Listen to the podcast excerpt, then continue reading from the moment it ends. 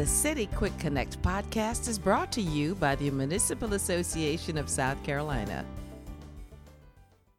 Hey, everybody. This is Casey Fields, your manager for municipal advocacy at the Municipal Association, and welcome to another edition of City Quick Connect podcast. We are still talking about business licensing, and we probably still will be talking about business licensing until the end of the session. Once they start moving on this, we'll start talking about other issues, I promise.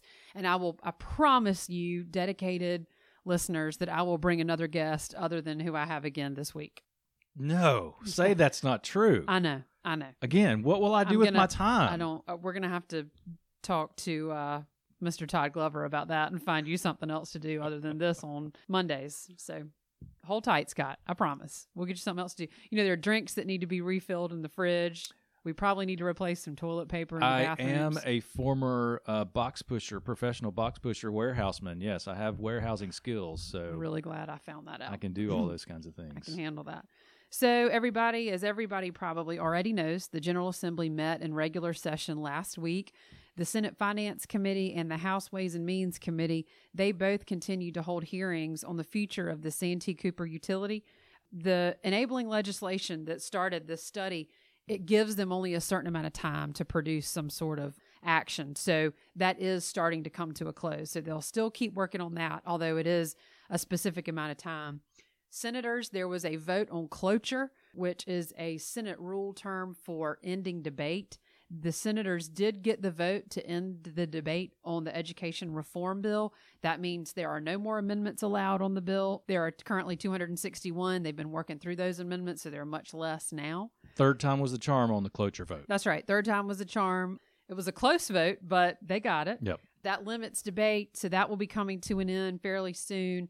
And the exciting news last week that happened in the House of Representatives is that the business license bill 4431 standardization bill passed unanimously on second and third reading and because I have no one else to call to come to the podcast Scott is here to talk to you about the business license bill. Uh, Thank you, Casey. That's a great, warm, and uh, kind introduction there. It's always gl- great to be here. Yeah, you're welcome. Uh, You're welcome.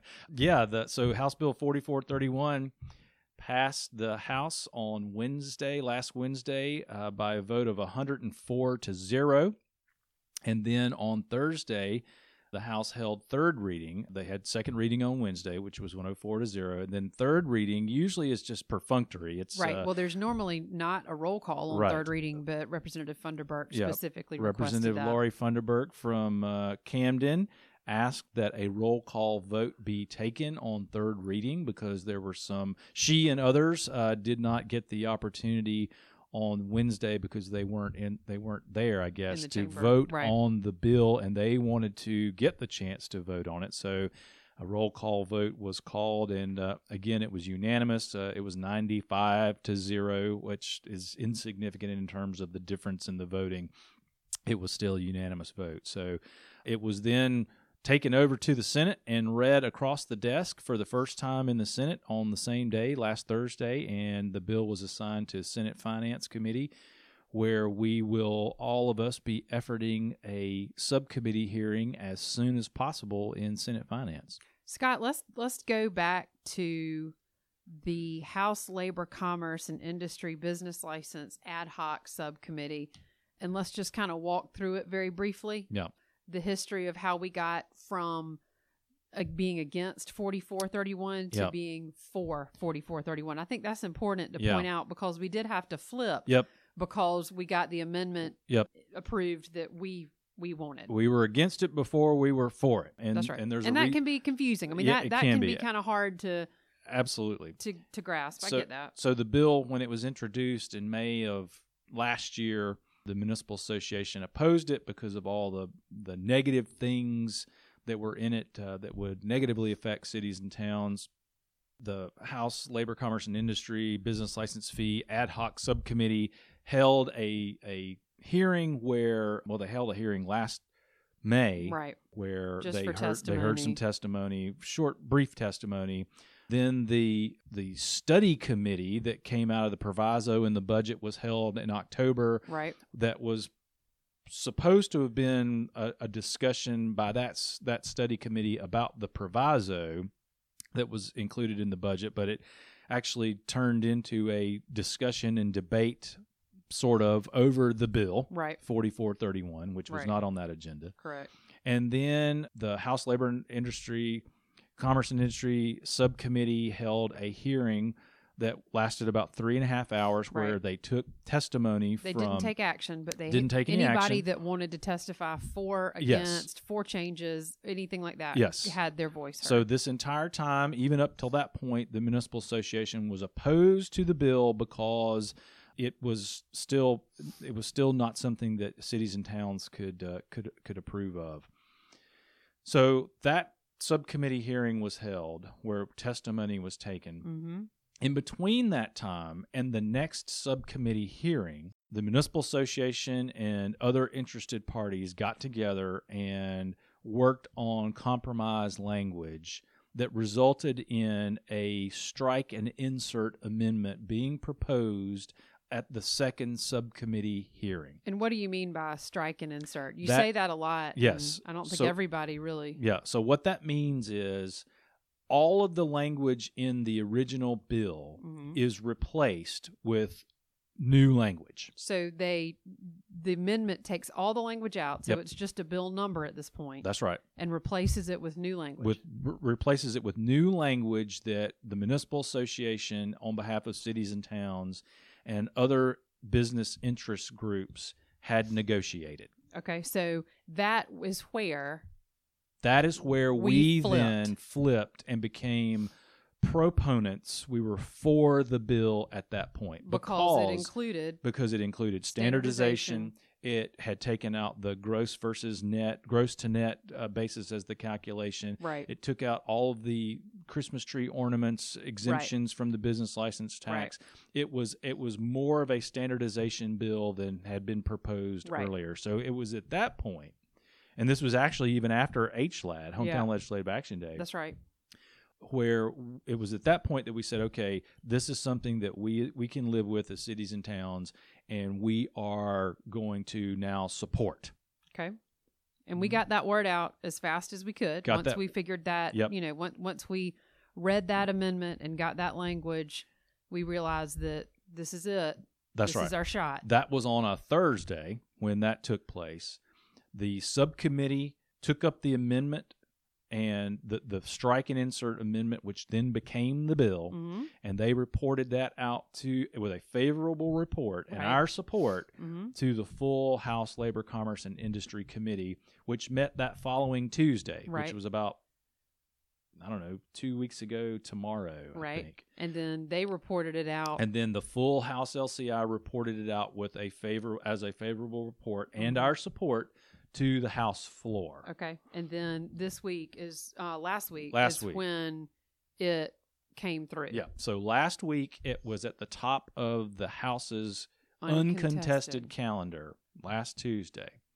Last Tuesday, the House was scheduled to take that up, but some things took place outside of the House's business, introductions and that kind of thing took place that uh, prevented the House from getting to their calendar and conducting any business last Tuesday. So the bill was delayed a full House hearing on the floor until last Wednesday. And it was a pretty quick explanation last week. It was a Absolutely. quick vote. Representative, not. yep, Representative Craig Gagnon from Abbeville, who was the subcommittee chairman, Mm, he did a explained the bill, job. did a great job, took a couple of questions, answered those questions to the satisfaction of the people who were asking them, and the bill was quickly moved for a vote. And the vote last Wednesday was 104 to zero. So now, Scott, our focus for our members, for mayors and council members, our focus is now the Senate. Yes, we so we need everybody to number one. Let's let me list this in order of importance. Number one, thank your the House members and your legislative delegation for supporting cities and towns absolutely. and passing 4431 containing standardization fair for all. Yep. That's the first thing we need to do is thank House members. The second thing we need to do is call senators and ask the senator and your delegation, senator, senators, and your delegation Mhm. To support 4431 as passed by the House. That's right. How can we be of a resource? You, you mean the municipal association? I mean, staff. the municipal association staff to our members. How So- can we be a resource? So if anybody out there has a question or a concern about this bill Anything at all. or it may be any bill, it may be so minor you think it's so minor but we and we have i will say this we have people that email and call us every day. Yes, and it's well what do you think about this? Well are we following this? Or can we follow look this from the from the time that the strike and insert amendment got introduced in the subcommittee until it got until the bill was voted on last week out of the house even the day last tuesday when we were when we were expecting a vote in the house the first vote i was on the phone with city officials who were calling who were emailing expressing concerns asking questions That's right. wanting clarifying answers to things that they had read in the bill happy to do that I, I probably talked to a dozen or more cities and towns over the last 10 days Mhm. prior to that vote and, But- and they and those questions went from a minor question Yes. about one part to a general explanation to in-depth anything Doesn't Absolutely. I, spent uh, with one city. I spent an hour on the phone with Right. them late on a Friday afternoon, That's right. explaining to them um, what was in the bill, what it meant, and and answering their questions. And then had another conversation with them again later to to continue that discussion. which is exactly what we want our cities and towns Absolutely. to do And the reason that that is important is because I will tell you a real quick story about what happened last Tuesday. We got lucky. And we got lucky in the fact that the bill was not taken up on Tuesday right because we received word last Tuesday that a member of the House leadership was prepared to stand up and oppose the bill at the well in the House of Representatives when the bill came up for debate. And we found out about this potential problem late on Tuesday. And so we reached out to that House member's city and said, Hey, you know, we've gotten this word. Can you tell us what you know about that? And this city was had questions, had concerns that they had relayed to their House member, but had not relayed to us. And that was a, a huge problem. We were able to work out the, the concerns Sure. and able to answer the questions of the this particular city and got them happy.